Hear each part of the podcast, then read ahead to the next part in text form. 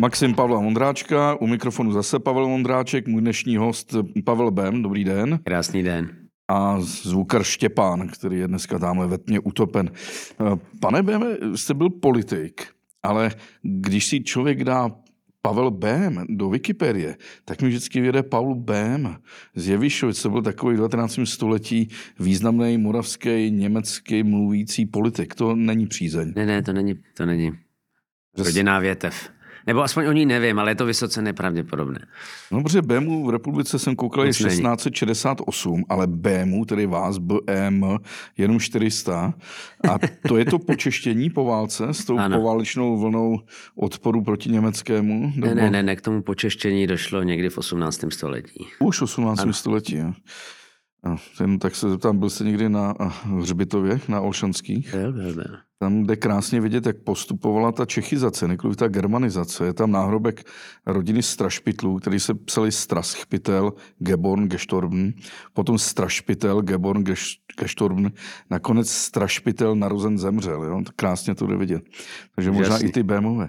Já jsem vás pozval kvůli psychomodulačním látkám. Má být teď novela zákona o návykových látkách druhé čtení, myslím. Je to tak. A mě to zaujalo, protože já vůbec o psychomodulačních látkách nic nevím. V životě jsem žádný drogy nebral. V šesti letech jsem vykouřil krabičku Startek, pak mi udělali výplách a to byla moje jediná zkušenost. Pak jsem jednou měl trávu a ta se mnou nic nedělala. Údajně, údajně si moje tělo generuje ty drogy samo. Ale co jsou, psy... člověk. co jsou psychomodulační látky? No tak kdybychom měli být přísní v té je to i čaj? Definici, tak by to byl i čaj a samozřejmě Kafe. s velkou pravděpodobností by to byla i řada eh, psychoaktivních látek, který byste v životě užil. Takovou jako nejběžnější je tabák, eh, druhou nejběžnější nebo možná stejně běžnou je alkohol. Se mě baví. Ale, no jasně. Ale v tomto případě novely zákona o návykových látkách a tedy ta část, která se týká eh, teď projednávaného návrhu zákona o psychomodulačních látkách, tak tím eh, myslíme látky, které vlastně jsou eh, relativně široce dostupné a rozšířené ale žádný zákon je neupravuje. To se bavíme to znamená, o tom kratomu. A... Takže se bavíme o látkách typu kratom a některé syntetické kanabinoidy. Teď v České republice je neskutečně populární HHC, hexahydrokanabinol, což je jeden z kanabinoidů, který si sice přirozeně taky vyskytuje v konopí, ale v relativně malém množství, takže samozřejmě HHC na českém trhu je vlastně jako legálně dostupná neregulovaná látka s poměrně významnými riziky. To samé lze říct o kratomu tomu. A smyslem toho zákona o psychomodulačních látkách je ta rizika částečně odstranit, upozornit na povinnosti výrobců a distributorů, eh, samozřejmě upozornit na eh, efekty, účinky a rizika užívání a zjednodušeně řečeno ten trh regulovat, Podobně jako regulujeme trh s alkoholem nebo tabákem. Já vůbec neříkám, že úspěšně, ale nějak se o to snažíme. Výsledkem toho našeho snažení jsou spotřební daně a daně z přidané hodnoty a prostě sazby, které... A hospody, no. Jasně, jasně, to, to, to, jsou, to jsou ty e, důsledky, ale součástí také regulace je otázka, jestli je možné řídit nebo neřídit pod vlivem psychomodulační látky. My říkáme, že no, dnes je to poměrně velké riziko, protože dnes e, s ohledem na současnou legislativu to možné je. Ale e, má to rizika možná dokonce v některých případech vyšší než e, u alkoholu. A i to je důvod pro to, proč by tyto látky měly být zákonem regulovány a měla by být taky garantovaná kvalita eh, toho produktu. Že? Když hovoříme o kvalitě produktu, vzpomeňme na prostě lihovou v uvozovkách nebo metanolovou epidemii. Já vím, že už je to nějakých deset let zpátky, ale prostě Součástí regulace je kvalita distribuovaného výrobku na trhu. To znamená, že tam nejsou nějaká svinstva. Že? Eh, to no, ale tehdy to... to odnesli, protože no, je to takový no, můj drobný koníček, to znamená pálení alkoholu. A znám všechny ty geny alkoholu, jako Kamil Kutina, Palína Radlík, Martin je, je, Žufánek je, je, a to. Ale všichni by jim právě říkají, že tehdejší ta aféra metanolová, že dopadla hlavně na ty malý Malé výrobce, palír, no jasně, samozřejmě. ale který nejsou technologicky schopni vyrobit právě ten metanol. A že tam šlo o ty míchače, že jo, který to kupovali No, z těch velkou no oni tam nešlo o žádnou destilaci, že jo? Tam šlo nešlo pri, destilaci. primárně o míchání nějakých, já nevím, jak to mám říct slušně, ale nějakých svinstev prostě. No jasně, no. ale malá, malý lihovar, malá, malá palína nedokáže vyrobit metanol a pokud Jasně, už by v tom etanolu byl, tak teda je promíchaný s etanolem. Že? jo. No ale to každopádně malé palírně toto se vůbec nevyplatí, protože je daleko jednodušší destilovat No, ale ovoce nebo odnesli to, cokoliv. že jo, museli platit pak nějaký Ano, kauce. ale, to, ale to už to už není jako součástí nějaký ši- šikanózní reality dnes, jo? ale tehdy to tak bylo, protože samozřejmě se vytvořila panika. No a dobře, celá, a proč, proč se na to teď reaguje? Je to reakce na ty automaty s kratomem, které prostě vidíme a, a větnamská komunita jejich večerky je prodávají. Vždycky to je ta novela, nebo ten zákon je reakcí na něco. Já myslím, že primárně je reakcí na současnou realitu. Prostě v posledních, řekněme, pěti letech došlo k obrovskému nárůstu užívání konkrétně těchto dvou látek. Kratom déle, HHC krátčeji nebo více krátce. HHC na rozdíl od kratomu není klasická jakoby přírodní eh, ne- nebo nějaké rostliny teda eh, získaná látka, ale povětšinou se dnes eh, syntetizuje. Řekl jsem, že to je jedno, jedna jeden z kanabinoidů, který je obsažen i přirozeně v eh, konopí a objevil ho, tuším, v roce nějak těsně na konci války 1944. Prostě americký chemik, který vzal eh, eh, 9 delta THC, což je ten, ta nejúčinnější psychoaktivní látka v konopí, v trávě a přidal k tomu, k tomu molekulu vodíku. A touto hydrogenací vznikla teda hexahydrokanabinol, eh, který eh, v České republice není na seznamu zakázaných látek, na roz- na rozdíl od toho 9 delta THC, takže se jakoby volně distribuje v nějakých krámcích, krámkách na internetu a to samé je realitou o kratomu. Takže naše odhady prevalenční, kolik lidí to už vyzkoušelo, tak eh, ukazují, že zhruba asi 7%, 6-7% z české populace má za sebou zkušenost s kratomem. Eh, Z toho za poslední, nevím jestli měsíc nebo rok, ale v nějakém kratším časovém úseku to číslo je taky relativně vysoké, asi 4%. Takže prostě je to reakce na eh, realitu života a to, že jaksi ekonomické síly nepochybně eh, způsobili eh, poměrně vysokou a sofistikovanou nabídku. A ta nabídka, protože to jsou psychomodulační nebo respektive psychoaktivní látky, tak ta skutečně způsobila nárůst poptávky a ukázalo se nebo ukazuje se, že eh, ta regulace je nezbytná, protože eh, zaprvé jejím cílem je garantovat kvalitu toho produktu, to je stejné jako v těch palírnách, vy tam prostě nemůžete vypálit, nezlobte se, že to takhle řeknu, jo, ale sračku, prostě vy tam musíte vypálit kvalitní alkohol, který je posléze nějakými mechanismy distribuován. A to samé platí o psychomodulačních látkách. A za druhé je absurdní, aby z tohoto procesu eh, benefitoval Dobře, u zakázaných látek to je černý eh, trh a organizovaný hmm. zločin, u těch legálních to je nějak jako ekonomicky existující trh, ale stát z toho nemá vůbec nic. Čili my říkáme, ať z toho benefituje stát, ale zároveň, ať ten stát peníze, které vybere na daních, tak investuje do prevence a osvěty, aby lidé, kteří s tím prostě experimentují nebo užívají nebo dokonce nadužívají, potažmo jsou na tom závislí, no tak aby měli informace, co to může způsobit. Já se budu ptát, jak blbec, možná tak vypadám, ale eh, kratom je z čeho? To je rostlina. Kratom eh, je, eh, pochází z stromu, zjednodušeně řečeno, který se vyskytuje, Mitragina speciosa, vyskytuje se v jeho východní Ázii, roste v horkých a vlhkých pralesech. Listy tohoto stromu, to znamená, je to prostě úplně jako běžně dostupná bylina.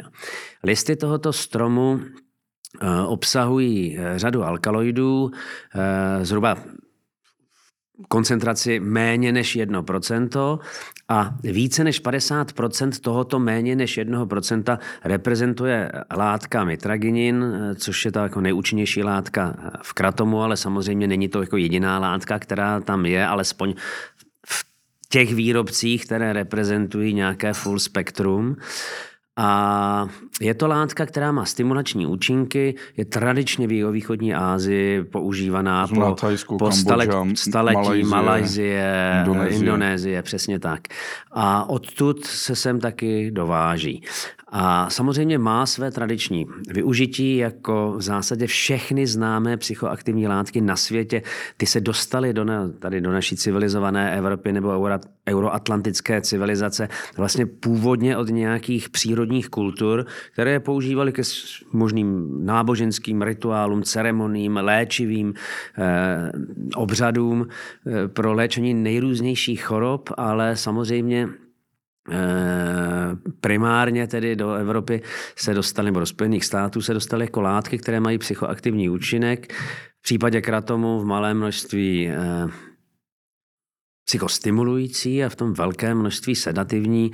Dokonce vidíme podobné účinky jako u některého typu opioidů nebo opiátů, takže je to látka mocná, velmi mocná, strašně, strašně zajímavá z hlediska té eh, tradice užívání je to vlastně strašně zajímavá látka, ale tím, jak přichází v relativně velké množství bez eh, dostupných informací, byť je to všechno relativní, protože když si dneska rozkliknete prostě internet, tak upřímně řečeno, tam všechny dostupné informace najdete.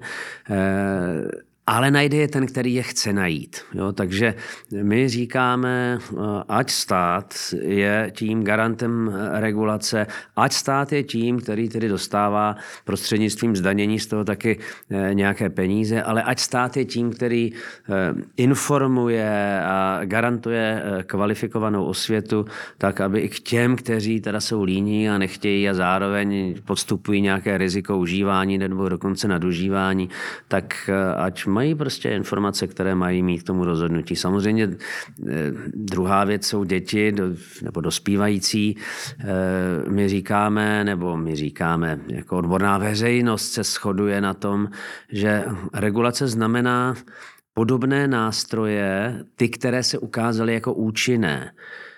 Pro regulaci dostupnosti a distribuce, řekněme, alkoholu nebo tabáku, tak eh, mezi jak si účinný nástroj té regulace patří, že teda nesmíte řídit pod vlivem, že tak tak by to mělo být i v případě psychomodulačních látek. Mezi no, na... účinnou regulaci patří to, že by se to nemělo dávat dětem. Že? Dobře, na to já se zeptám. Takže ten kratom, jak jsem pochopil, je to list tropického stromu, nějakým ano. způsobem je upravený, sušený nebo fermentovaný, něco se s ním dělá. Tak. Dá se do nějakých balíčků, různými cestami se to dostane sem a tady si to koupím. Je to tak. tak. Já to polknu, asi si to žvíká nebo poliká. No, nebo si s toho uděláte nějaký čaj. Jasně, nebo si s toho udělám čaj. 1. května na Čarodějnice ehm, tohoto roku jsem přijel hranice Slovenska na Valašsko a v Nedašové lhotě mě chytla policie, sebrala mi řidičák 0,31. Měl jsem aj, nějaký aj, alkohol. Aj, aj, aj. Jak se říká, kdo chce ze Slováky píti, musí s nimi píti. Dělal jsem reportáž a Deset hodin jsem pak nic nepil a přesto tam ten zbytkáč byl. Mm, mm. Ale cítil jsem se velmi dobře, řídil jsem prostě skvěle. Vím, že v západní Evropě můžu mít až 0,5 promile. Některých státech. Některých zemí, třeba eh, v Británii a tak dále. Ale kdybych si dal ten kratom, tak co? Co by mi to změnilo při mém stylu řízení? jedu pomalu. Tak záleželo by na množství, kdybyste si dal tu stimulující dávku, no tak vás to nějakým způsobem může vystimulovat každého uh, asi trochu jinak, ale když jste mi uvařil výbornou kávu, děkuji za ní, jako podle, podle chuti je to docela jako silná káva, že tak tam, tam mě nějakým způsobem jako vystimuluje, nakopnu. Když bych takových kávy pil deset najednou, no tak mě možná hyperstimuluje a už ta moje pozornost bude jako roz, roztěkaná. Eh, tady ten jeden šálek eh, mě rozhodně nějakým způsobem neohrozí, bych řekl, pomůže mi v tom, abych až odsud pojedu, tak abych řídil s nějakou obezřetností, pozorností. Eh, čili velké dávky, které ale stále ještě jsou v hranicích toho stimulujícího efektu, mohou být taky nebezpečné, no ale jako to, co je nejpodstatnější, eh, jsou eh, velké dávky už eh, toho sedativního nebo sklidňujícího efektu, které tu pozornost a nějaké rozpoznávací a ovládací schopnosti, to je to, co posuzujeme co, co je to hlavní, jak by se mělo, mělo posuzovat například, ehm, jak by se měla posuzovat schopnost řízení pod vlivem nějaké látky, daleko spíš než jenom to prosté eh, jako imperativní měření nějakého objemu, protože zase eh, dobře malé množství zbytkového alkoholu u vás eh, s velkou pravděpodobností nikterak vaše ovládací a rozpoznávací schopnosti neovlivnilo. To spíše ovlivnila realita toho, že jste měl za sebou hezký večer ze Slováky a, nebo se slovenskými kolegy a že jste možná moc nespal. To bych řekl, že ten nespánek byl pravděpodobně faktor, který byl daleko závažnější z hlediska kvality pozornosti a těch ovládacích schopností, o kterých hovořím. Ale to už, je, to už je téma pro specialisty. Já si myslím, že to podstatné, co je, je konstatování, ano, tyto psychoaktivní nebo psychomodulační látky mohou ovlivnit při určitých dávkách velmi individuální jsou tyto látky, dávky, tak eh, mohou ovlivnit kvalitu řízení. Teď, já, ten kratom, když si třeba vezme, řekněme, 14-letý gymnazista a u, o velký přestávce, tak je to spíš sedativního, nebo to nakopne? Zase záleží na tom, kolik si toho vezme a jaký typ toho kratomu to je ale 14-letý eh, gymnazista o velké přestávce, který si udělá nějak, nějaký koktejl, koktejl na záchodě nebo kde, tak s velkou pravděpodobností bude stimulován, téměř s jistotou bude, bude stimulován. Takže eh, ano, jako já tady nechci dělat reklamu, ale prostě ten efekt je tak takový, reálný, skutečný. Ten prostě vystimuluje podobně, jako to udělá ta káva, akorát bych, řekl, že v to, samozřejmě to srovnání kofein působí eh, v centrálním nervovém systému jinak než mitraginin, jako ta nejúčinnější látka kratomu, ale pro jednoduchost, a aby nám vůbec naši posluchači rozuměli, tak to srovnávám třeba s nějakými jakoby velkými dávkami toho kofeinu. No. A když eh, si vezme o velké přestávce... A nebo máme energetické drinky, že jo, tak jo, jako jo, když, to, si, teď tady když, ten když, prime, když, toho někdo, když toho přesně tak, jo, když toho někdo do sebe prostě naleje jako hodně, no tak ten organismus je trochu vyjančený, trochu hodně třeba. Jasně. A když si o velké přestávce vezme HHC, co to s ním udělá? Uh... Znám lidi, když se vezmou CBDčko, tak vím, co, jak se pak jsou krásně jako utlumení. Když se vezmou THC, tak vím taky, co dělají. Ale nevím, co dělají, když se vezmou HHC.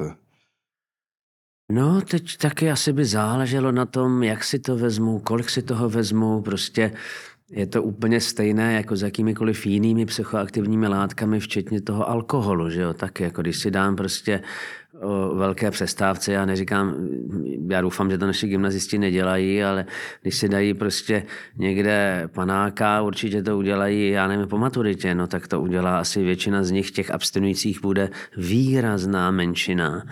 Ale když si prostě dají na oslavu jednoho panáka, tak se nic nestane, že Když, si, eh, když prostě každý vypije půl litru vodky, no tak to už se stane nebo může stát, že? Takže eh, zpátky k HHC, hexahydrokanabinolu, není to látka, přestože jako vznikla hydrogenací té nejúčinnější látky, psycho, psychoaktivní látky v trávě toho THC nebo 9 delta tetrahydrokanabinolu, tak eh, se vlastně od něj svým efektem v mozku liší. Eh, nevytvoří, já, já bych řekl, že pro zjednodušení eh, ti, kteří mají zkušenosti podobně jako vy s užíváním CBD, kapek, mm. tedy kanabidiolu jako až bych řekl zázračné látky v konopí, o které v kombinaci s tetrahydrokanabinolem profesor Mešulam eh, izraelský klinik, lékař, vědec eh, tvrdí, že je prostě zázračnou a má proto jako obrovské množství poměrně eh, robustních vědeckých a klinických dat. Tvrdí, že je eh, lékem budoucnosti. My dnes z CBD a z THC pracujeme v léčebném konopí a ukazuje se, že prostě jeho indikace jsou fenomenální pro tak těžké a závažné choroby, jako jsou infaustní terminální stádia rakoviny, eh, jako jsou neurodegenerativní onemocnění, která jsou provázena těžkými velkými bolestmi, tak eh, pro potlačení, léčení, zaléčení bolesti jinak než prostřednictvím těch opiátů nebo opioidů, na které vzniká samozřejmě závislost v nějakém čase, tak eh, ty látky v léčebném konopí jsou eh, jako úžasné. A eh, tak tedy zpátky jako k HHC, byť je to jedna teda ze součástí full spektra látek, které jsou obsaženy v konopí, tak v tomto případě v malém množství, když je to v koncentrovaném množství, tak to udělá prostě nějaký jakoby efekt, eh, který je někde mezi efektem, eh, samotným efektem kanabidiolu, toho CBD a toho THC, čili ta, ten psychostimulající nebo psychoaktivní účinek je výrazně nižší nebo významně nižší než u tetrahydrokanabinolu, ale významně vyšší než u kanabidiolu, jehož psychoaktivní efekt je minimální, pokud vůbec nějaký. Že? Takže je to něco mezi a tím pádem je to látka, na kterou, které je třeba prostě věnovat pozornost, protože to může spoustu jako škod nadělat. No. Tak víme, v čem spočívá ta regulace, proč je potřebná a jestli jsem pochopil, udělají se dva seznamy látek. Těch seznam psychomodulačních látek a seznam nových psychoaktivních látek. V, zása- v zásadě s, s tím, že e, máme tady nějaké konvence Organizace spojených národů, které říkají, které látky mají být zařazeny na ty seznamy těch takzvaně zakázaných, nelegálních, e, které Nicméně neznamenají, že když se zakážou, tak nebudou. Oni jsou, ale jsou v té distribuční síti černého trhu a organizovaného zločinu, který na tom vydělává fenomenální peníze. Tak proto taky vlastně máme spíš tendenci než zakazovat a umístěvat tyto látky na ty seznamy těch zakázaných, protože vidíme, že to k ničemu nevede. Že se nesnižuje prevalence, rozsah užívání, že se nesnižují problémy, závislosti, že se nesnižuje dostupnost tím zákazem. Naopak dostupnost se zvyšuje, protože samozřejmě jakmile je ten biznis v rukou organizovaného zločinu, no tak jako využije prostředky co nejefektivnějším možným způsobem, aby našel svoji cílovou, cílovou populaci. Výsledkem čehož je, že ty výnosy toho organizovaného zločinu distribucí látek na těchto zakázaných seznamech nebo na těchto seznamech zakázaných látek dosahují výše nějakých 350 bilionů amerických dolarů ročně. No to je hrůza, že jo? Proto říkáme ne, to nemá patřit do rukou mafie a černého trhu, ale má to patřit do rukou regulace státu. A stát má garantovat nějaké nástroje, dostupnost, kvalitu a tak dále. A zároveň má garantovat osvětu, prevenci, krizovou intervenci, případně léčení a k tomu má finanční prostředky, který, které vybere, eh, vybere na daních. Takže eh, proto říkáme, chceme regulovat a nikoliv zakazovat a umístěvat na ty seznamy těch zakázaných látek, no ale ty jsou definovány konvencemi spojích národů, takže tady ještě nějaký čas bude a ještě nějaký čas bude eh, trvat, než se to mezinárodní společenství odhodlá k tomu, aby začaly na nadnárodní nebo na mezinárodní úrovni řídit ty protidrogové politiky jinak a to tak, aby nenabíhali a nevytvářeli ty, ty nekonečné zdroje pro organizovaný zločin. A teď nejde jenom o peníze, že? primárně jde o ty další kolaterální efekty, které k černému trhu patří a to je násilí, kriminalita a tak dále. Takže ideální stav je, že... Ideální stav je regulovat. A proto je chceme regulovat a začínáme s těmito primárně dvěma látkami, které opravdu eh, v těch posledních pár letech eh, jsou prostě, řekněme, number one, číslo jedna na, se, na seznamu těch novinek. Znáte nějakou jinou zemi, než je Česká republika, která je tak tolerantní ke kouření trávy, vůbec tady k těmhle těm jemným drogám. Každý můj známý, který přijde odkaďkoliv ze světa, tak je úplně nadšený, že není tady žádný průser, ale zároveň prostě Na ulicích vidí, lidi kouří, cítí vůni, bez strachu, bez obav a to. Jo, no tak takových zemí znám hrozně moc dneska, že tak jako, eh, když přijedete dneska do Spojených států, tak zjistíte jako neuvěřitelné věci, že polovina amerických států, vlastně téměř polovina amerických států eh, v Unii nabízí eh, tyto látky na úrovni legálního trhu, případně v některých případech úplně liberalizovaného, což je extrém, který třeba já vůbec, ale ani v nejmenším případě nepodporuji. Řada z těch amerických států nabízí teda trávu a produkty, další produkty konopí, ty psychostimule, aktivní, řekněme, tak nabízí v nějakém regulovaném trhu, to už je pro mě lepší, protože ze všeho nejhorší je černý trh a organizovaný zločin se všemi těmi negativními důsledky a kolaterálními efekty na zdraví. Mrtví na, v rámci teda šíření epidemie HIV eh, a onemocnění AIDS, žloutenek typu C a tak dále. To jsou všechno prostě důsledky a kolaterální efekty existujícího černého trhu, včetně té kriminality a těch jako drogových válek, které se prostě odehrávají eh, na naší planetě. Tedy to je to nejhorší, ale to druhý nejhorší z mýho pohledu je absolutně liberalizovaný a neregulovaný trh, což dneska v té Americe vidíme. V státech třeba? Tak já nevím, tak třeba, že začalo, hodně, hodně toho začalo, já nevím,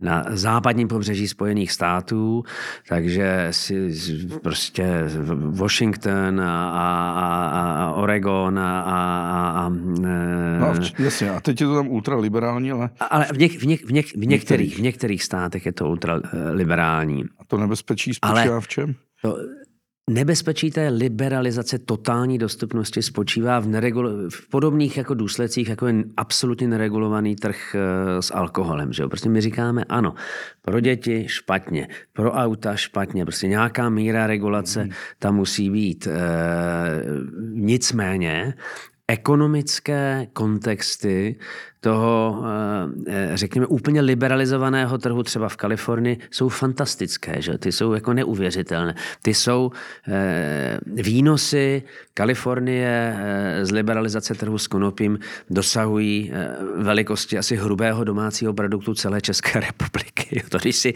uvědomíme, to je prostě ne, neuvěřitelné. Takže je to obrovská ekonomická komodita, ale z hlediska zdravotních důsledků odborná veřejnost se shoduje vlastně téměř ve 100% případů, eh, tak se shoduje v tom, že eh, bezbřehá liberalizace není cesta, ale že smyslem má být jako regulace.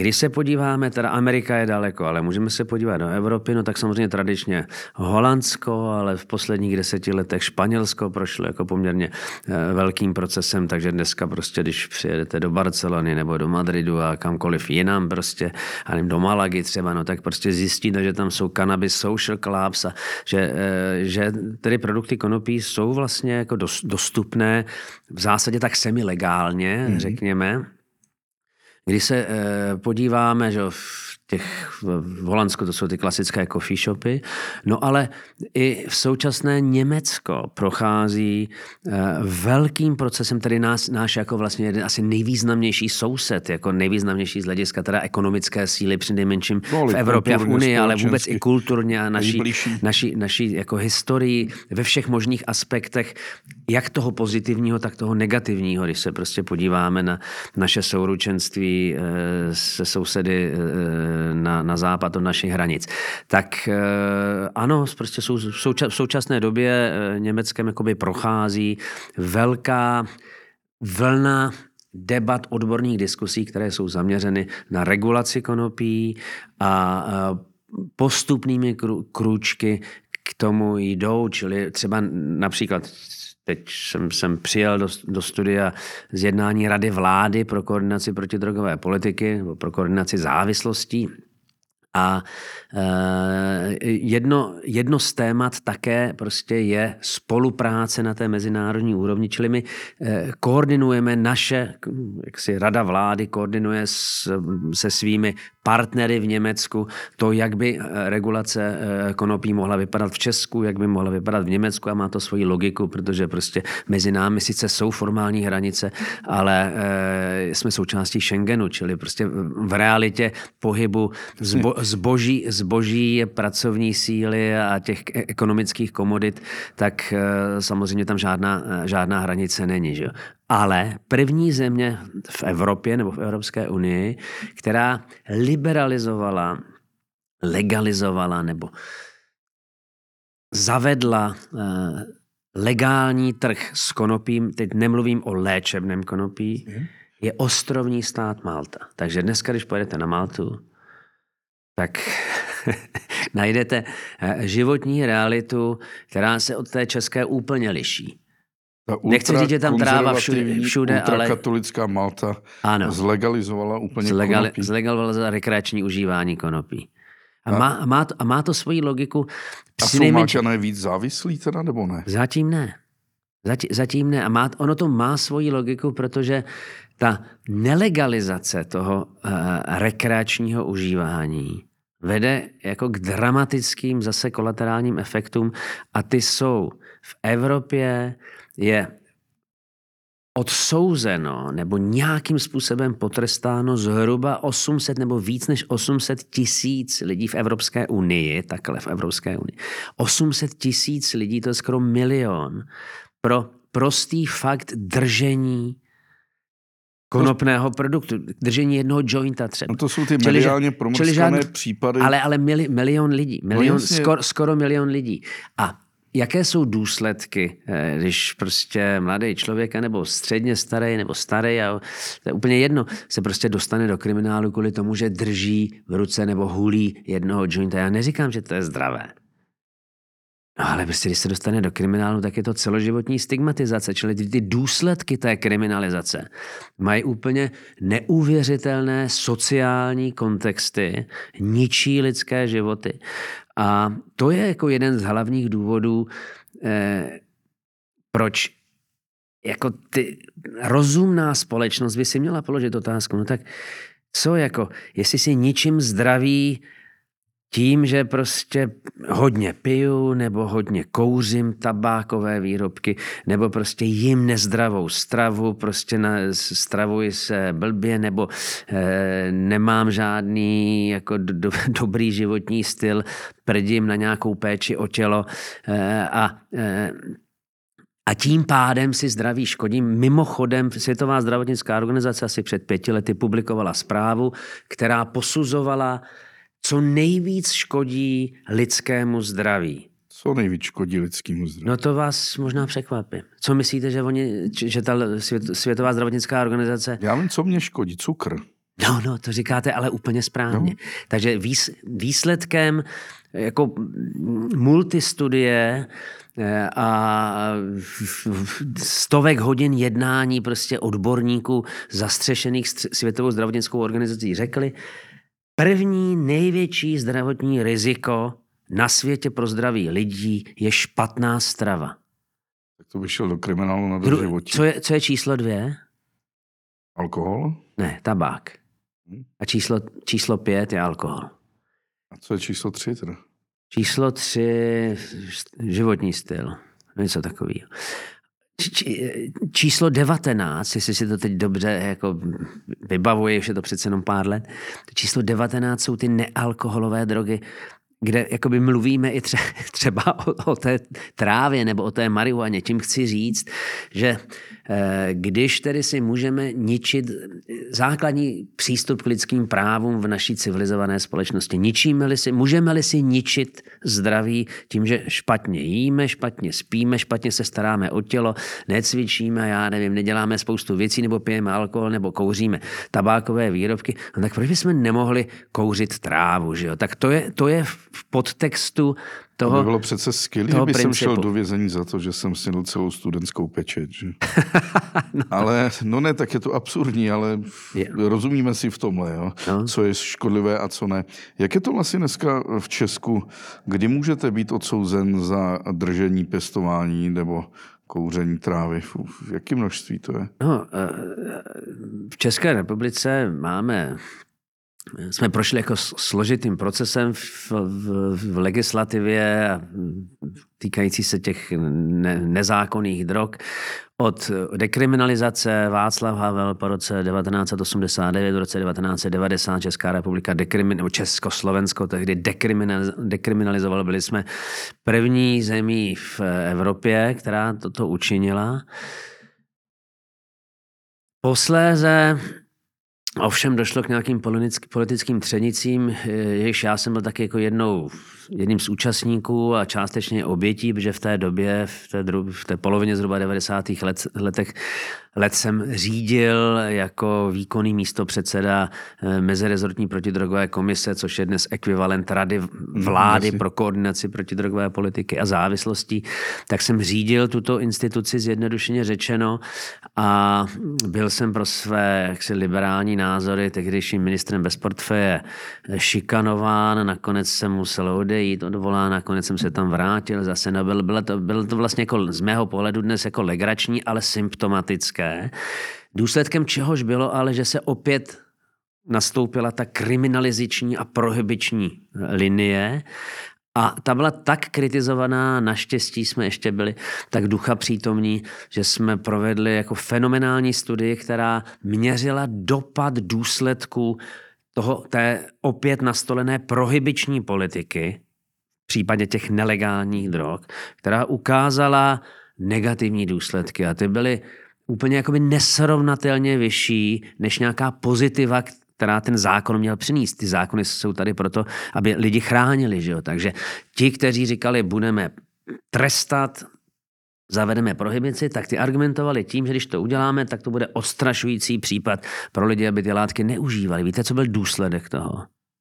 No, že to všichni užívali. Že to všichni užívali a že ty látky se staly ještě dostupnější. Čili v konečném důsledku to vedlo k další změně e, zákonů a ty dnešní zákony eh, stanovují jakousi hranici, říkáme tomu nějaké thresholds, prostě hranice takzvaného malého množství a většího než malého. To malé množství ne, že je legalizováno, ale spadá do eh, civilního eh, nebo přestupkového práva a to velké množství spadá do oblasti trestního práva. Ty ta množství se mění, samozřejmě diskutujeme, jestli to má být pět kytek nebo deset kytek. Já teďka nechci, Jasně. když se bavíme o konopí, nebo jestli to má být, já nevím, eh, půl gramu nebo gram, nebo dva gramy, nebo tři gramy, když se bavíme třeba o heroinu nebo o, o metamfetamínech, jako nej, ten nejrozšířenější, nejčastěji užívané nelegální látce. Když tvrdé, v úvozovkách tedy tvrdé drogy, já nerozlišuju měkké, tvrdé, ale do toho samozřejmě jako nepočítám produkty konopí a teda marihuanu, která není typicky tvrdou drogou, nebo není drogou s těmi velkými riziky, to je přes, přesně, přesněji řečeno, ale rizika má, aby, aby mi bylo, bylo rozuměno. Takže eh, vlastně ten, ty, ty, ten dnešní zákon stanovuje teda ty, ty hranice a součástí teď dalších, další úpravy zákonů, které eh, jsou v poslanecké sněmovny, jsou úpravy těchto těch hranic množství té látky, tak já je teďka schválně neuvedu, ne protože bych je nevěděl, ale protože se velmi pravděpodobně za nějakých třeba měsíc nebo měsíc a půl změní a to tak, že se zvýší, protože samozřejmě, když ta hranice mezi přestupkem a trestným činem je jako příliš nízká, tak se může snadno stát, že se někdo dostane do kriminálu jenom kvůli tomu, že vlastně je závislý uživatel, který denně potřebuje třeba 1,5 gramu heroinu, nebo nebo pervitinu a to množství drží a když prostě zákon stanoví, že to množství už je trestným činem, tak ten uživatel, který je závislý a z mého pohledu nemocný, tak místo toho, aby se mohl úspěšně léčit, anebo neúspěšně, to je jedno, ale léčit, aby mu byly dostupné služby, tak místo toho se dostane do výkonu trestu. No to mu nepomůže. Moje tři kytičky, které si pěstuji, jsou teda na Souladu. Jsou souladu. Ano. Jsou to krásné velké kytičky, když je usuším, hezky je pak z nich dělám v sádle mastičku, kterou používá moje nemocná teta na, na kolena a tam Ano, skutečně ano. vidím, že to extrémně pom, pomáhá. Teda. No, protože, ano, pr- protože prostě léčebné konopí je eh, nepochybně jako složitá medicína, ale zázračná medi- medicína v tomto případě. Já eh, absolutně souzním s profesorem Mešulamem jako jedním teda z velkých objevitelů a kliniků a zároveň i vědců v, eh, tom, co vlastně v tom léčebném konopí je. Tragédií je, když vaše matka nebo babička nebo dědeček si tu konopnou mast sám dělá, jako důsledek toho může být při větším množství, právě protože ta hranice je prostě blbě definovaná, tak může být při větším množství trestně stíhán, což je ta slavná, vy jste to zmínil, jsou jednotlivé případy, které jsou úplně odstrašující, což je případ tedy kauza, kauzy pana Koláčného, který taky prostě na své, své nemocné nohy si dělal konopnou mast a, a čelí eh, trestnímu stíhání z horní hranicí trestní sazby, já nevím, pět nebo osm let, no je to úplně No neuvěřitelné. je pravda, že když vidí mý někteří přátelé to množství, které dávám do toho sádla, tak říkají, že to velká škoda. že se to dalo dobře kouřit a to. Ale kdybych neviděl u jednoho svého eh, kamaráda, který má dobrou firmu právě na CBD, a kdybych na jeho samotě v Českém lese neviděl, když to podává některým eh, umírajícím lidem, už Mm, téměř paliativní péči, nebo lidem s těžkými nemocemi, je malá dívka s nemocí motýlých křídel, kdybych Mm. fakt neviděl, jak to pomáhá, jak se říká, neuvěřil bych. Jo. No, jo, jo, já myslím, že stále žijeme ještě v takovém jako stigmatizujícím světě, kdy když se řekne konopí nebo tráva nebo marihuana, tak se nám prostě vybaví nějaké hrůzné tvary něčeho, co se nesmí, zakázané, nebezpečné, ale vůbec jako nedomí, Totální nedomíš, chuligáni. ne, no, nedomýšlíme, že to je vlastně lék. Je tady jedna zajímavá země Uruguay, která Mhm. mm-hmm. pokročila v té legalizaci relativně daleko. A To byl první národní stát, který, a teď mě si zabijte, to už je deset let skoro, A jsou tam už nějaké studie, že třeba narost, Zle- zlegalizoval rekreační užívání. narostla tam závislost, nebo ne? No, uh, Uruguay první v Latinské Americe, Malta první v Evropě. No. To je současná realita. Eh, Je třeba si ale uvědomit, že mezi Evropou a Latinskou Amerikou je obrovský rozdíl a mezi Maltou teda Uruguayí. A v Uruguayi je jeden z hlavních důvodů, proč přistoupili k tomuto jako jedinečnému experimentu jako první národní stát na světě. Kanada byla druhá. Tak eh, byla snaha primárně o potlačení kokainového trhu. Čili oni vycházeli z hypotézy, protože prostě kokain je v Uruguayi a v Latinské Americe jako number one, tak uh, oni prostě vycházeli z toho, že když jako nabídnou a zregulují rekreační trh s konopím, tak se jim sníží počet uh, a velikost a rozsah problémů, který je způsoben kokainem, co se stalo. Uh, Nedošlo k nějakému dramatickému nárůstu uživatelů, respektive prevalence a už vůbec ne problémů s tím spojených. Ten způsob regulace v Uruguayi je strašně zajímavý. Já si myslím, že jako není úplně, nebo ne, není, ale v zásadě není v této podobě aplikovatelný v, Česk- v České republice. Každý stát musí prostě tu svoji regulační realitu přizpůsobit tradici, kultuře, zvyklostem, ale je to strašně zajímavá zkušenost, která potvrdila jedno jediné, co jsme vlastně jako odborníci věděli.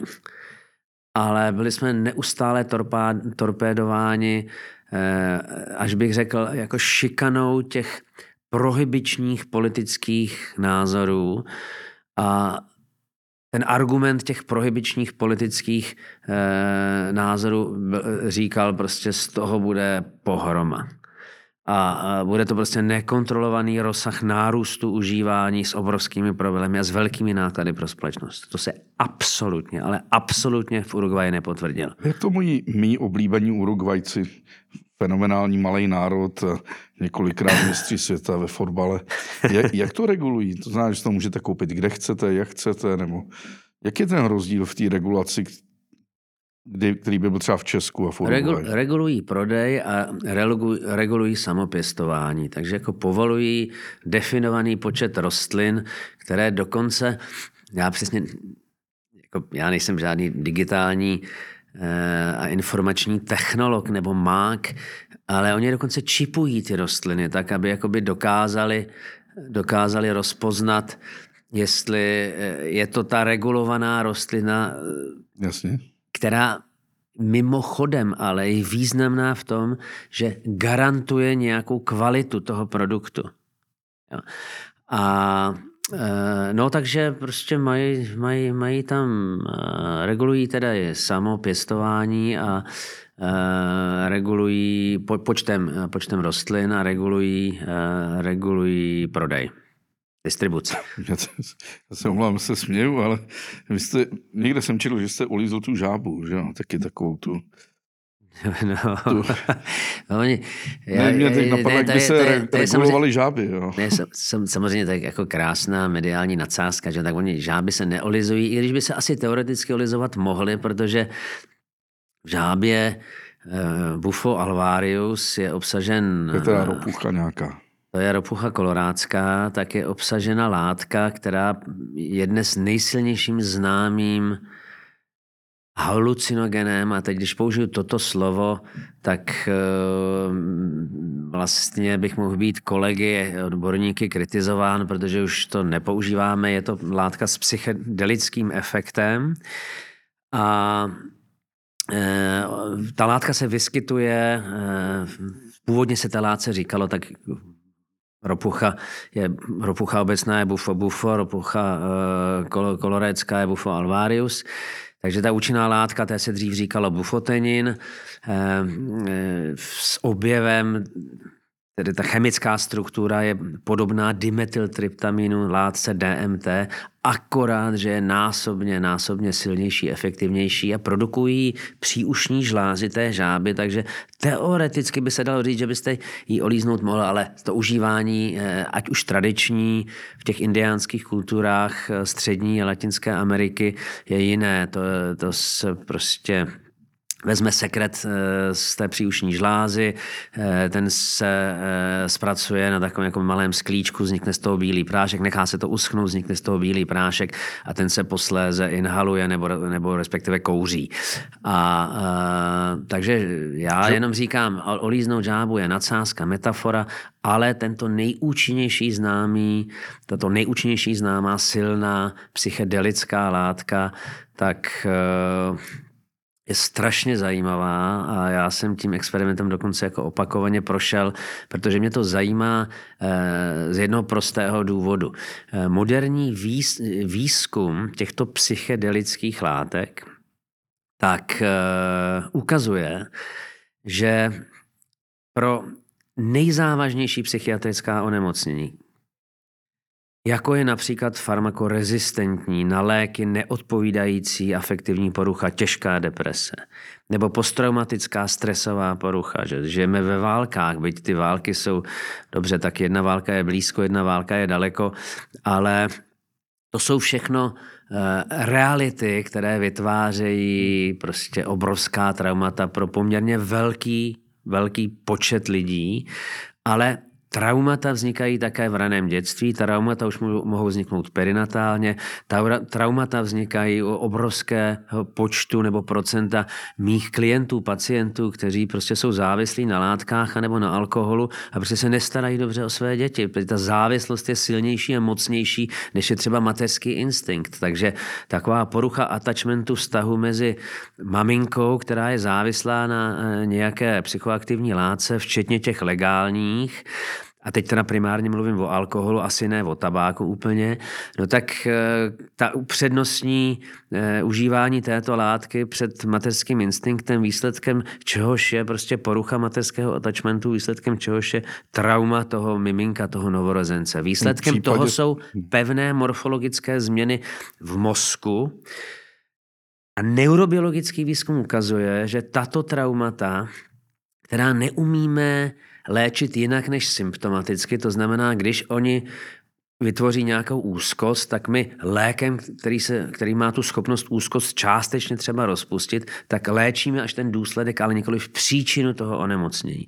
Takže u těch nejzávažnějších psychiatrických diagnóz, jako jsou ty rezistentní deprese, posttraumatický stresový syndrom, nebo jsou to závislosti, kterým já se hodně, hodně věnuju, tak v těch primárních příčinách tam velice často vidíme tuto vlastně jaksi traumatizaci, která způsobí ale jako celoživotní vlastně změny v mozku.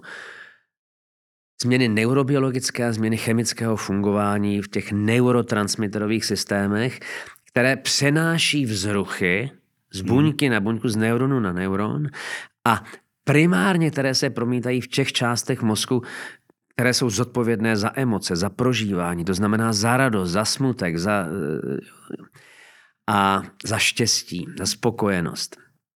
A e, teď se ukazuje, to fakta už jsou robustní a, a taková jako jedna z nejprestižnějších e, českých e, institucí, která se zabývá péčí o duševní zdraví, je Národní ústav duševního zdraví, NUC a ten už prostě mnoho, mnoho let Eh, provádí výzkumy těchto závažných diagnóz a vy jste taky zmínil paliativní medicínu a já už jsem na začátku zmínil eh, těžká infaustní onemocnění, eh, umírající pacienty trpící bolestí.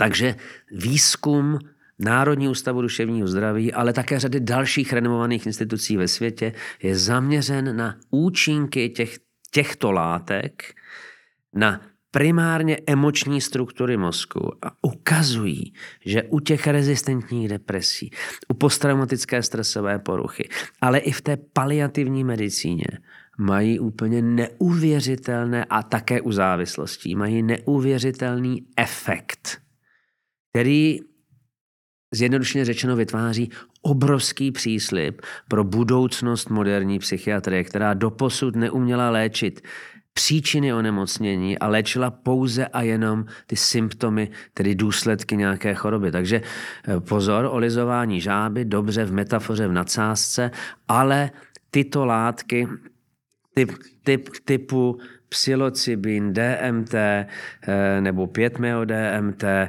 eh, MDMA eh, a celá řada dalších mají jako obrovský ketamin třeba, že mají obrovskou perspektivu pro, pro budoucnost léčení závažných psychiatrických onemocnění. No a vy jste se cítil konkrétně jak? No, jako euforicky. Já jsem se necítil nijak, já jsem ztratil vlastně vědomí a dostal jsem se součástí prostě kosmu, zjednodušeně řečeno. Teď, když to člověk řekne, tak asi většina posluchačů pozvedne obočí a řekne, pro boha součástí kosmu. No, pravda je taková, že tyto látky dokáží navodit stav takzvané singularity.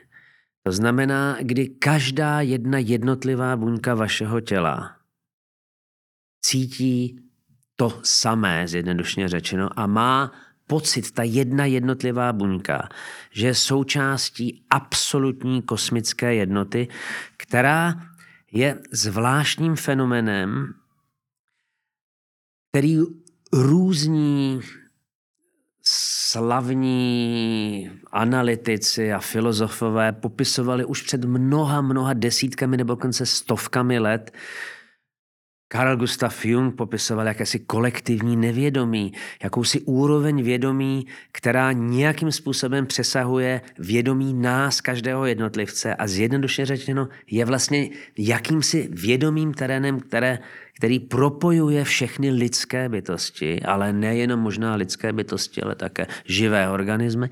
A dokonce dneska můžeme jít dále, můžeme hovořit o neživé přírodě. Je to neuvěřitelné. Takže když se ptáte, co jste teda jako cítil, no tak stal jsem se součástí této kosmické singularity, kdy jsem měl pocit, že eh, jsem vším a všechno je mnou.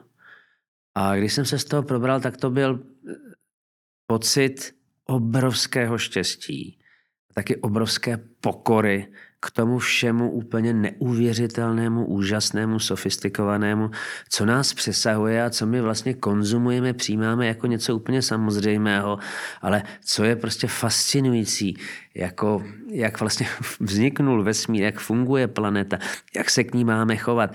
Zase vím, že to zní teď jako, jako vlastně kliše pro někoho, kdo tuto zkušenost nemá, ale je to prostě realita toho prožitku.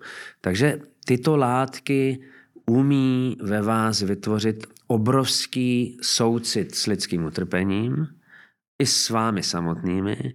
Umí ve vás vytvořit a podpořit vztah úcty, respektu a k pokoře a pokory k tomu, co nás přesahuje, což jako má třeba u mnoha lidí jako konkrétní důsledky, které nějakým způsobem stimulují nebo katalyzují psychospirituální růst. A teď zase, když řeknu spirituální nebo psychospirituální, nemluvím primárně o víře, taky mluvím o víře, ale nejenom o víře. Mluvím o nějakých existenciálních aspektech našich životů, ale nejenom o existenciálních aspektech našich životů. Mluvím o smyslu života teď, filozofie nebo prostě filozofické perspektivy, ale o tom všem, co vlastně má význam, má smysl, čemu je dobré věnovat nebo dokonce je nezbytné věnovat pozornost. Na co prostě v té naší konzumně orientované kultuře strašně snadno zapomínáme. Takže pro mě to mělo jako obrovs, obrovský jako význam, Ostatně tenhle zážitek. Ta pohádka o princi, který políbí tu žábu. A ona jo, se zejí v tu krásnou princeznu, může mít ano, i reálné ano, kořeny. Tady ano, pohá, pohádky jsou úžasným zdrojem a mohou být úžasným zdrojem inspirace, stejně jako, jako příběhy, narrativy které jako přichází ať už z naší kultury nebo z jiných kultur, ze kterých se třeba můžeme učit. Ostatně, když se podíváme na pohádky bratří Grimu a starší Perautovi, ty jsou naprosto tvrdé, nekompromisní, téměř až hororové.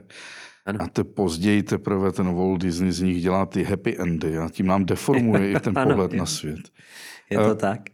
Uh, já mám bratra, je taky novinář, David Vondráček dělá reportéry České televize.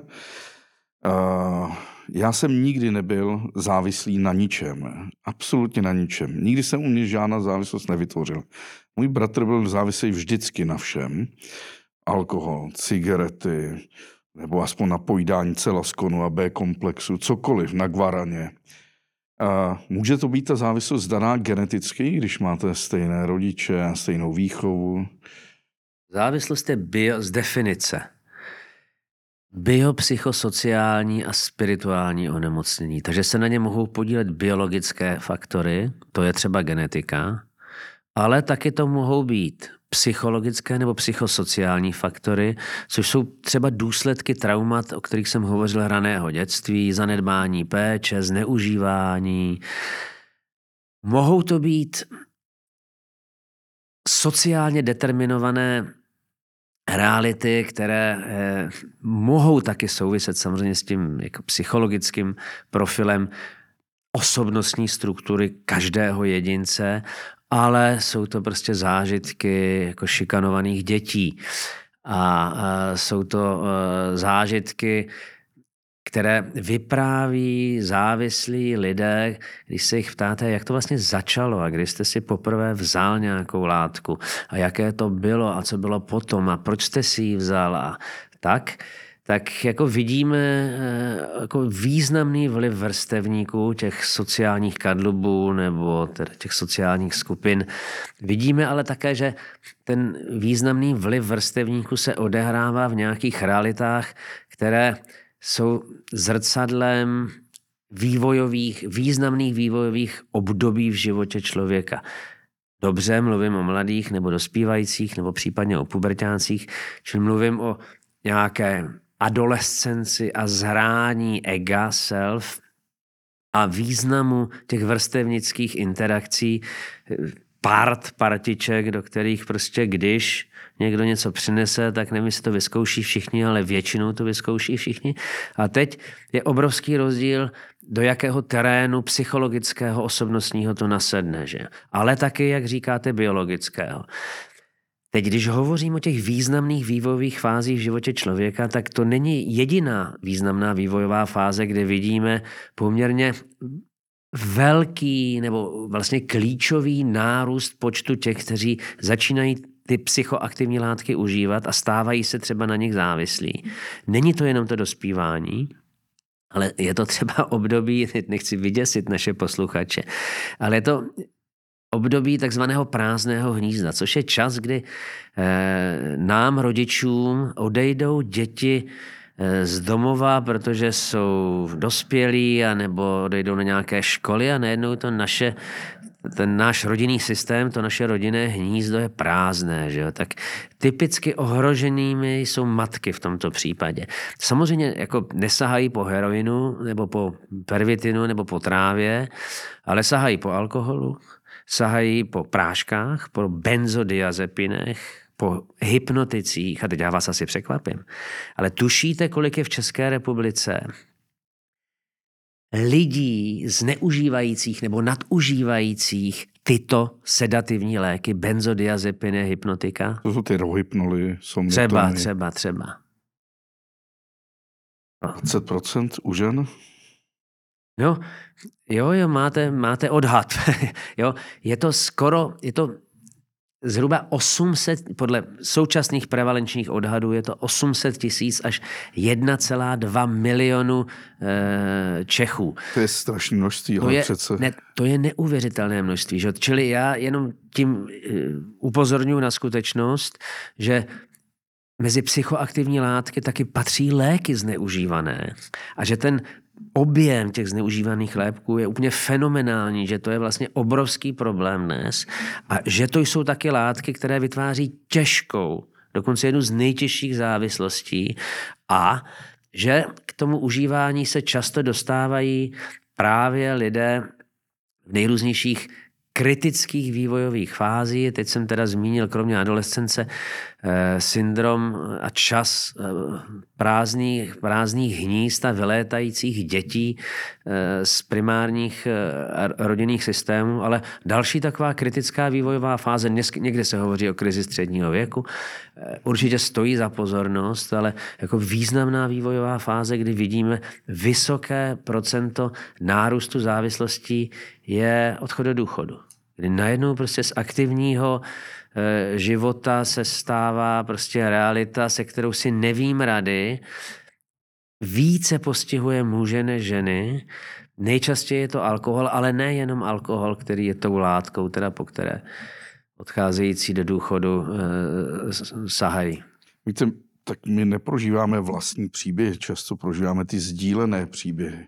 A když si vezmete ženu, který je třeba 45-50, najednou jí ty dvě děti, často jenom jedno odejde a ten její manžel přibližně stejného věku zažije to druhé jaro mužů, to znamená, dá si to kolečko ještě jednou s mladší ženou, ta žena zůstává sama, má podobně eh, postižené v úzovkách kamarádky, který řeknou, vem si ten neural diazepam, vem si ten rohypnol, tak tam to asi se rozjede teda tvrdě. No. A teď strašně záleží na té biologii, samozřejmě na typu látky psychoaktivní, ale je to čas, kdy z logiky věci v rámci jakéhosi sebeléčení prostě saháme po nějaké látce, která něco dělá s naší psychikou, protože nám není dobře. Čili tento efekt je úplně přirozený, tím jenom jako podtrhuji to, že na užívání psychoaktivních látek se prostě dneska nesmíme, nemůžeme dívat jako na něco, co prostě dělají jenom divní lidé. Děláme to všichni, vlastně saháme po těch látkách všichni, ne vždy v čase, kdy, kdy nám je ouvej, často také, když nám je třeba dobře, že jo, nebo často také, když si chceme prostě trošičku jaksi zatraktivnit náš nudný, šedý, každodenní eh, život, ale typicky po těchto látkách saháme v čase nějakých krizí a máte naprosto pravdu, no prostě někdo tu krizi zvládne eh, bez látek, někdo tu krizi nezvládne bez látek. Teď skočím, ne od žáby, někam trochu vejš. Když jste byl tam nahoře K2 Everest, Nanga Parbat, měli jste sebou nosiče a ty nosiči používají některé psychostimulační látky. Říká se, že občas něco žvíkají a no, jim uh... pomáhá překonávat ty je jako strašně zajímavá otázka. Jo. Tak já eh, s jednou jedinou výjimkou, eh, když jsme lezli na Everest, tak jsme měli nikoliv eh, jako nosiče, ale měli jsme šerpy jako partnery. Každý nesl to, to své a Čili nebyli to klasický šerpové nebo klasic, klasičtí nosiči, že nás bylo sedm, my jsme byli mali, maličká parta čtyřech lesců a třech uh, šerpíků. Nakonec na, na vršek kopce uh, se dostal jeden z nás, teda já jsem to štěstí, že jsem to byl já. Shodou okolností. A, jenom, ale eh, na ty další kopce už eh, jsem nikdy žádné, žád, s žádnými šerpy nelezl. Samozřejmě se mi na tom kopci potkával, takže ani na K2, ani na Nanga Parbat, ani na, Maka, na Manaslu jsem eh, neměl žádný, jaksi řekněme, nepálský, nepálský doprovod. A ti Nepálci v zásadě moc stimulačních látek nepotřebují, protože oni žijí jako v relativně velké nadmorské výšce, mají jinak eh, konstruovaný organismus, mají také asi jiný objem eh, hemoglobinu nebo eh, prostě jiný počet červených krvinek mají jinak postavený systém vazby kyslíku na to krevní barvivo, takže prostě oni se jako, oni málo kdy mají problém e, s výškou, takže se zase tak moc jako stimulovat nepotřebují a je to jejich profese, takže jsou jako často výborně trénování. Samozřejmě čas od času potkáte i, e, i šerpu, i, do, i místního domorodce, e, který má výškovou nemoc, ale je to zcela výjimečné. Jo. Ale například u v těch horolezeckých kruzích, tak eh, jako dobývání těch jako největších, těch prvních eh, osmitisícovek v 50. letech, no tak to bylo provázeno samozřejmě užíváním látek stimulačních. Takže nezákonnou drogou číslo jedna, tou tvrdou, špatné, špatný termín, tak bych měl říct s těmi velkými riziky, tak je metamfetamin, pervitin. No tak prostě na, na řadu osmitisícovek se prostě lezlo, lezlo s pervitinem eh, jako ze stimulační látkou. Vojáci Wehrmachtu používali pervitin. Samo, samozřejmě, takže... A jako... k, to, k tomu jste mi strašně nahrál. Co? Musím se zeptat, mám eh, kamaráda, který řídí taxi a teď o to přišel řidičák, protože měl pervitin a strašně se vstekal, že právě ten pervitin ho krásně udržel celou noc při jízdě. Pervitin na řízení. Co to způsobuje? No zákon Působí. říká, že to nejde dohromady a e, tak to prostě je. Zákon musíme respektovat.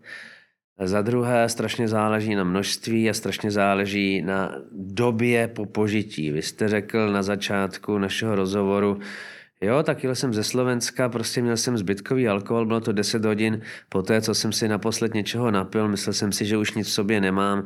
Podle mého soudu to řízení naprosto nemohlo, eh, nemělo šanci ovlivnit, ale nadýchal jsem. Hmm. Já jsem říkal, no možná, že jakoby významnější faktor pro riziko byla realita, že jste příliš mnoho předtím nespal. A, a, a e, vlastně u toho pervitinu e, ty pohledy, ty perspektivy musí být podobné, takže záleží prostě na vzdálenosti, časové vzdálenosti od toho užití a na množství látky, ale určitě, určitě, jako to není možné podceňovat prostě řízení pod vlivem pervitinu, kromě toho, že to je jako nelegální uh, akt, kterým se dopouštíte vlastně jako významného trestného činu, jako zá, nebo závažného trestného činu tak uh, prokazatelně ty ovládací a rozpoznávací schopnosti jsou ovlivněny. Samozřejmě, když toho, té látky je hodně, tak víc, když té látky je málo, tak méně. A už a zase jsou tam i ty individuální aspekty vstřebávání, eh, reakce, eh, čili těch proměných je eh, velké množství, proto také... U něho to je ještě teda děsivý tím, že jako řídil Uber, že jo? To, to, no, to už to... je teda trestný čin. Jo, jo, jo, jo, jo, jo, samozřejmě. Není to nic jako ojedinělého, ale to je, to je, to je, ani nemůžu říct, jako to, jako, no. to, prostě ne, to, se, to se nesmí dělat.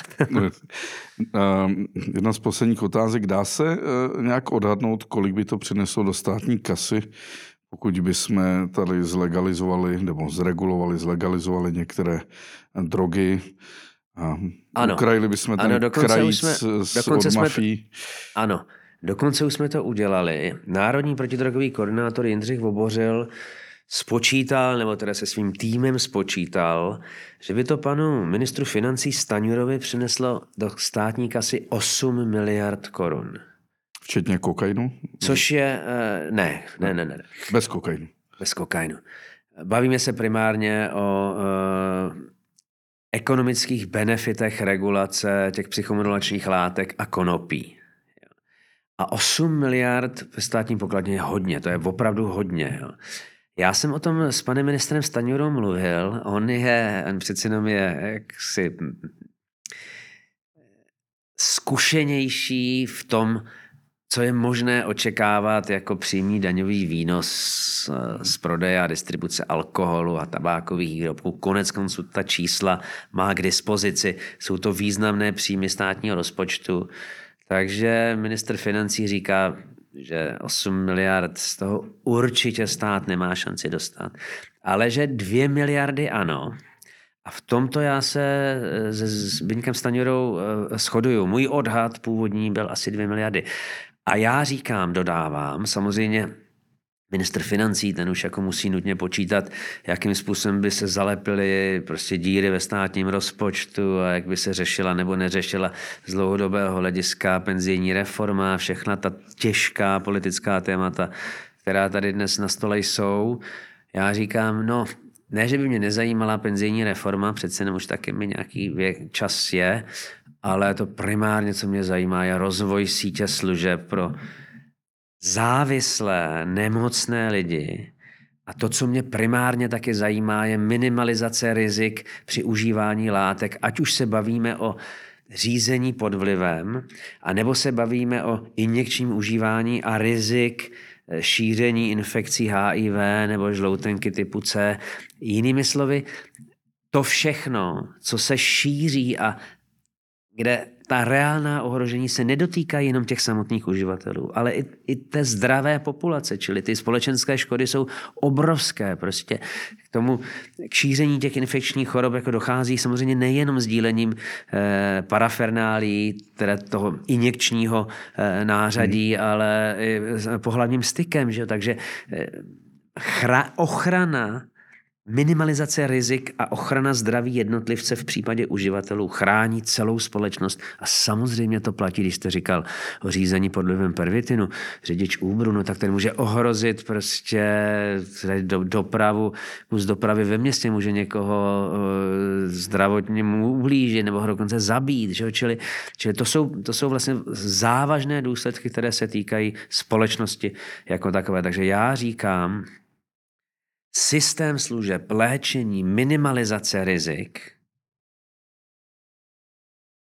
to jsou ty oblasti, které by primárně měly být z těch dvou miliard nebo z osmi, to je jedno, které by se vybraly na daních při e, schválení zákona o psychomodulačních látkách a e, zákona o regulaci e, konopí, tak já říkám, alespoň polovinu těch peněz investujme do, do služeb a do léčení. Je to násobně, násobně a do primární prevence je to všechno násobně pro stát a pro společnost výhodnější, než až řešit ty důsledky. Díky za rozhovor. Vyšlo nám to hodina a čtvrt. Díky. Děkuji za pozvání. Naschle. Naschledanou. HHC, Kratom, to byly pro mě neznámé pojmy, teď už je vnímám v tom mediálním prostoru. Za dva, za tři roky blíží se něco nového, co už trenduje někde ve světě. A do Čech ještě nedorazilo, ani na Moravu, ani do Slezska.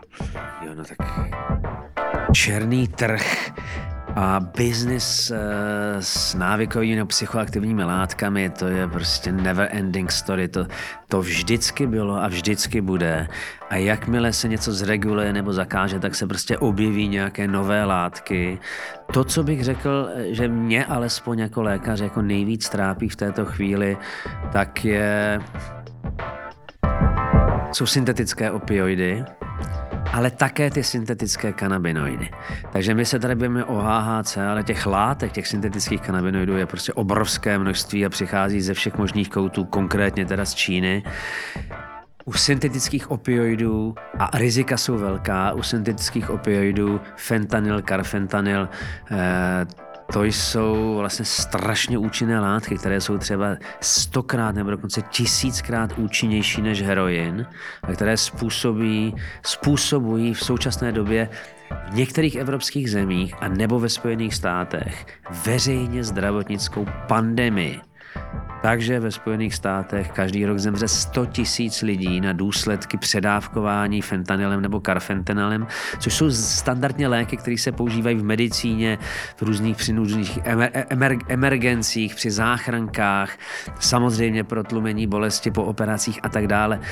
Průšvih toho je, když se dostanou do rukou černého trhu, začnou být obchodovány v tom, v, té, v tom organizovaném tvaru a jsou stokrát nebo tisíckrát účinnější než to, na co jsou uživatelé zvyklí, no tak pak samozřejmě ty, ty důsledky jsou fatální a eh, není náhodou, že prostě ve Spojených státech začala klesat průměrná délka dožití v roce, poprvé v roce 2017, protože tam zemřelo 100 tisíc lidí na předávkování fentanylem eh, poprvé od konce druhé světové války, takže bychom předpokládali, že civilizace, léky, eh, technologie, metody, prostě zdraví eh, jde hrozně rychle dopředu a najednou se to zastaví, protože umírají lidé zbytečně. Přiznám se k jedné takové blbosti. Před 12 lety mi zemřela maminka na rakovinu jater a mm, hustého střeva, velice bolestivé, dostávala fentanyl, takové ty náplasti.